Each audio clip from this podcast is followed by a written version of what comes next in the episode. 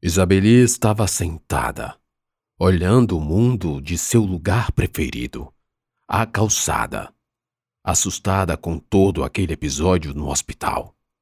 Quem não ficaria?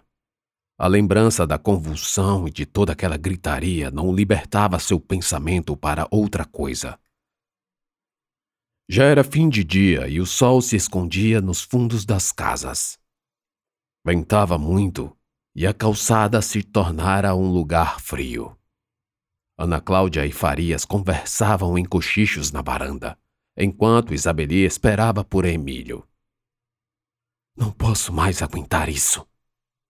Você precisa ter mais paciência, Ana. A mulher reclamava da insistência de Farias em manter o tratamento de Amanda num local próximo, quando o aconselhamento era levá-la à capital. Todo esse tempo e eu nem sei quem é que banca essas coisas. Não é você, eu sei que não é. Logo saberá. Ana Cláudia apenas desconfiava, mas o medo de fazer perguntas e a ajuda se extinguir era maior. Emílio chegou e contou a Isabeli quase tudo o que ocorreu no feriado. Então quer dizer que não houve desafio? Isso mesmo. É, você visitou a sua irmã? Sim. Mas por que não houve desafio? O que aconteceu? É, na verdade, ele foi adiado. Fez uma estranha careta para mentir. Não falar a verdade era seu ponto fraco. E como está a saúde de sua irmã? É, o médico disse que ela está. Hesitou. Veio-lhe uma forte vontade de chorar. Ela está melhor. E para qual data foi adiado o desafio? Não disseram. Acho que ainda vão ver qual é a melhor data. E o médico disse quando provavelmente sua irmã receberá alta? Não. Isabeli olhou para o chão. Não, não disse. É, você está com fome? Sim, estou. Sempre estou. Não posso mentir. Vou pedir à minha mãe para fazer uns sanduíches de queijo e presunto. Ótimo! Emílio sorriu aliviado. Talvez pela primeira vez depois do episódio traumático do ginásio. Isabeli também sorriu. Deram-se as mãos e depois se abraçaram. O menino sentiu uma sensação estranha com aqueles bracinhos fininhos envolvendo a larga circunferência de sua cintura. As mãos frágeis e leves da menina apertavam suas costas, puxando seu tronco ao tronco dela. Experimentou algo tão bom.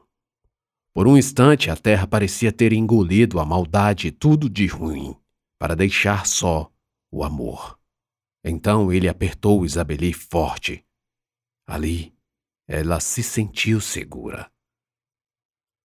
Como sempre, Farias retornava para o SUV preto estacionado próximo à casa de Isabeli. Lá estava Bozo e seu motorista segurança. No interior, o som tocava Moonlight Sonata de Ludwig van Beethoven. O cheiro do cigarro velho se misturava à melancolia da canção. Sempre que Bozo ia com Farias para a casa de Isabeli, o carro ficava a uma distância suficiente para que ele pudesse ver perfeitamente o que se passava. Farias entrou e só não iniciou o relatar a Bozo porque viu algo raro, quase inédito. Os olhos do velho agiota, opacos por dentro e por fora, agora cintilavam e as íris agitavam-se nervosamente sob a umidade ocular, ao som do piano triste. Farias ficou perplexo. Acompanhou a visão de Bozo e viu que ele ainda olhava na direção da casa de Isabeli. Lá, ela e Emílio se abraçavam. Farias esperou que Bozo falasse alguma coisa, mas nada aconteceu. A música, as notas, os acordes lúgubres causavam imediata depressão. era deveras a composição a potencializar as angústias encarceradas no coração de pedra de Bozo. A única forma que ele tinha para se autopunir, para sentir sofrimento, para sentir dor, não a dor física, a que ele se acostumara com a falta de remédios para sua doença, mas a dor da alma. Ele queria chorar, porque sangrar não lhe rendia alívio, assim como sangrar os outros não lhe causava remorso algum. Mas ver Isabeli e lembrar de um passado não tão longo, isso sim torturava-o. Quando a música acabou, Farias aguardou alguns segundos. Queria dizer algo sobre Ana Cláudia. Segundos se passaram e Bozo não se abria. Senhor, Farias o chamou, mas o silêncio que se seguiu indicava que Bozo não estava ali. Suas memórias o levaram de volta a 1995. 1995 Não demorou para a loja de Bozo se tornar uma referência em joias na cidade. Naquela época, o letreiro ainda carregava o nome de Timóteo Joias.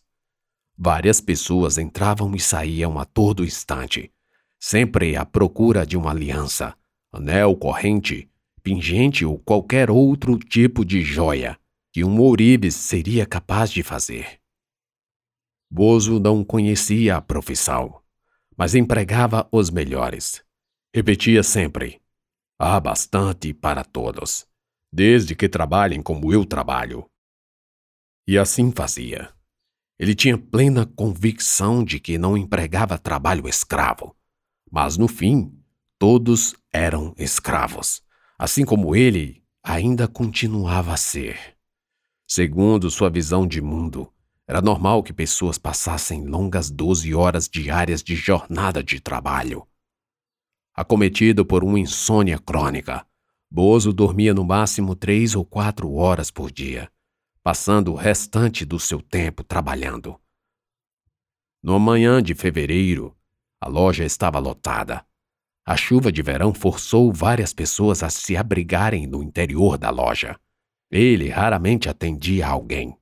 Mas nesse dia, o homem insistia em falar com o dono. Por décadas sob o sol, sua pele branca e queimada tornou-se avermelhada. Boa parte de seus cabelos ruivos tinham caído, principalmente do centro da cabeça, deixando volumosos tufos que serviam apenas para cobrir-lhe as orelhas. Com a expressão asquerosa de sempre, Bozo atendia sem oferecer um sorriso sequer. Me, me diga uma coisa, seu Timóteo. Se eu levar a corrente de 200 gramas, você pode diminuir o valor do grama do ouro para 11 reais? Veja bem, Bozo olhou atentamente para os olhos do cliente que estava em pé, do outro lado do balcão de atendimento. Se você levar uma corrente de uma grama, o preço é 15 reais. Se você levar uma corrente de 100 gramas, mesma coisa, 15 reais. E se você levar uma de 200 gramas, são os mesmos 15 reais. Mas, se você não levar nada, é melhor ainda, porque só assim eu não perco meu tempo olhando para você. Finalizou fechando a caixa com as amostras de correntes. O cliente pagou os 15 reais por grama e levou a peça.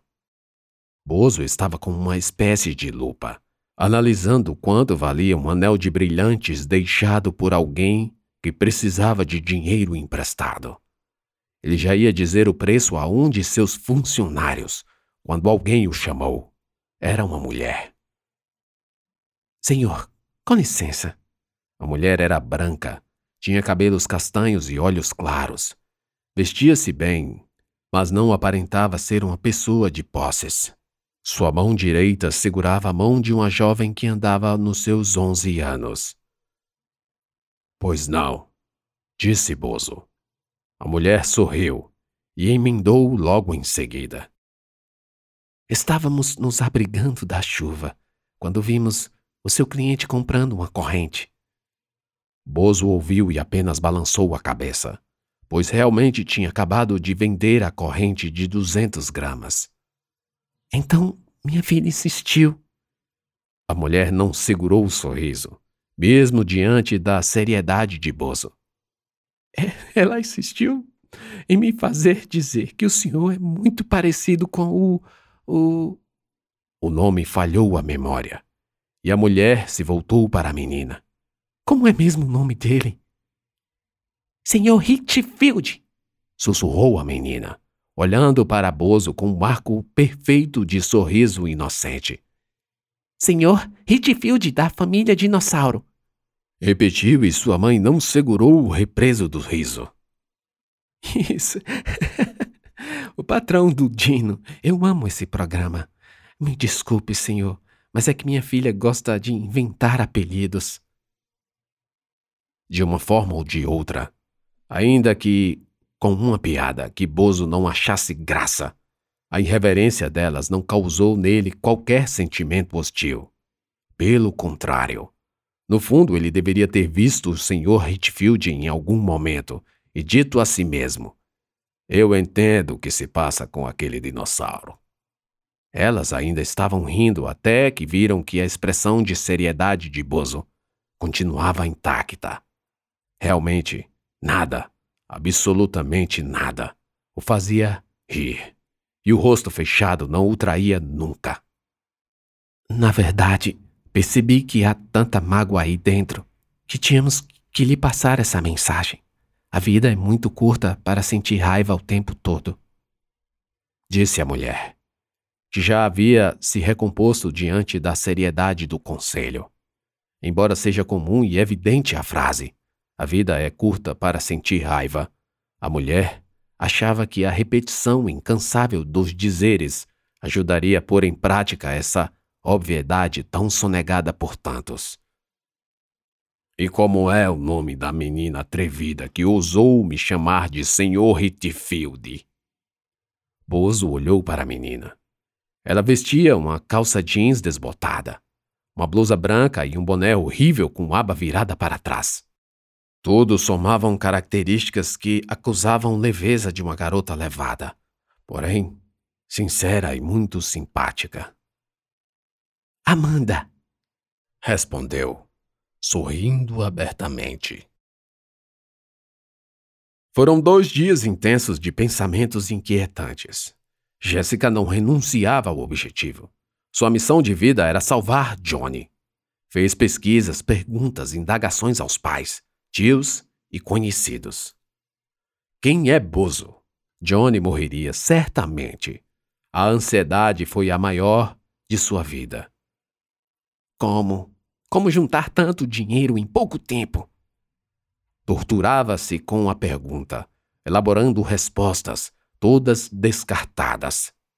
O esforço mental lhe cobrava a conta. Dois dias depois do feriado na escola, depois de tanto tentar pensar numa forma de ajudar Johnny, uma terrível enxaqueca não dava trégua à menina. No banheiro da escola, sentada no vaso, apertando as têmporas, e com ânsia de vômito. Soava frio e tremia.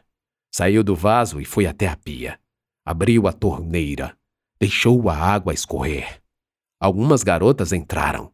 Conversaram. Usaram os vasos. Lavaram as mãos e saíram. Jéssica era invisível para elas.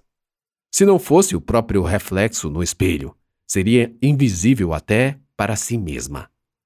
Sua expressão magra era pálida na pele negra. Concebeu ser novamente uma crise de sua doença. Dois dias com constantes dores de cabeça, escondendo da mãe. Foi o estresse, justificava-se. Mas o medo de que não fosse o estresse também estava ali, rondando. Pode ser a diabetes, pensava. Bem que poderia carregava o tipo mais mortal. Meu rim pode parar, cogitava. Porque logo agora esses pensamentos. praguejava. Mas a dor era demais. Se falasse à mãe, talvez os remédios ajudassem. Mas aí ficaria isolada do mundo. como das outras vezes. Correu novamente para o vaso e vomitou. Apenas um líquido, oleoso e amarelo, saiu do seu estômago vazio. Voltou para a pia para lavar a boca. Ofegava. Pensou nos amigos. Emílio e agora Johnny. Tão poucos, mas tão importantes. Foi quando uma dor excruciante no lóbulo frontal a derrubou. As luzes do teto se multiplicaram e tudo ficou escuro. Acordou. Ficou pouco tempo desacordada. Tempo insuficiente para chamar a atenção de alguém. Durante esse tempo, teve a sensação de ter tido um sonho, mas que não se lembrava. Foi quando a memória lhe trouxe a ideia que salvaria Johnny. Emílio! sussurrou Jéssica ao amigo, que sentava na banca à sua frente. Faltavam duas aulas para o fim do turno. Oi! Vamos embora! Agora? Sim! Como é que é o nome do jogo? perguntou Johnny, franzindo o senho. O rosto estava inchado. Eu nunca ouvi falar de alguém que ganhasse dinheiro jogando. Johnny hesitou como se não quisesse completar a frase por vergonha da conclusão. Videogame? E mais, o único RPG que eu joguei foi Final Fantasy VII, do PlayStation. Johnny coçou a cabeça e sentiu dor abaixo das costelas. Não, acho que foi o oito, sei lá. Quem era o vilão? Perguntou Emílio enquanto comia um pastel de carne. Ah, um samurai. Então foi o sete. Jéssica retificou Johnny, continuou com os esclarecimentos. Jéssica e Emílio estavam novamente no apartamento de Johnny. Mataram as duas últimas aulas para propor a ideia. Assumir a Lan House para ganhar dinheiro jogando um MMORPG. Um jogo de computador que permitia a milhares de jogadores criarem personagens em um mundo virtual dinâmico ao mesmo tempo na internet. Cada um poderia criar um personagem, chamado de avatar, que evoluiria de acordo com as tendências escolhidas pelo jogador. Cara, eu não entendo nada dessa coisa de MMORPG. Johnny estava confuso, achando que talvez quisessem compensá-lo pelo que aconteceu. Estava também indeciso, pois a proposta de Jéssica era praticamente receber a Lan House por três meses somente, como pagamento da dívida que Fausto tinha com ele. Suspirou. Pensou e avaliou todas as possibilidades, pelo menos aquelas que ele tinha conhecimento. Aluguel e energia eram despesas consideráveis. A gente paga depois, disse Jéssica e continuou. No final do segundo mês, pagamos um dos dois meses atrasados. Assim evitamos o corte de energia. A menina pensou em tudo. E Emílio continuava comendo. Com a boca cheia demais, o garoto perguntou a Johnny: Tem uma coquinha aí? Eu tô quase entalado. Na geladeira. Apontou com uma mão enquanto a outra segurava uma bolsa de gelo no rosto. Jéssica se aproximou e, olhando nos seus olhos, disse: Ligue para o Fausto e diga isso. Você não vai se arrepender. Eu tenho tudo aqui. Apontou com um indicador para a própria cabeça. Johnny olhou para o telefone. Fausto não atenderia. Mesmo assim, ele tentou. E incrivelmente conseguiu. No início, Fausto recusou, mas Johnny usou seu poder de convencimento. Quebraria tudo antes de morrer. Então decidiram que Alan ficaria até o Natal, sob a administração de Johnny, como se ele a tivesse arrendado a Fausto. O que tenho a perder? Johnny pensou. E realmente não tinha nada a perder. Foi então que apostou tudo na ideia de Jéssica.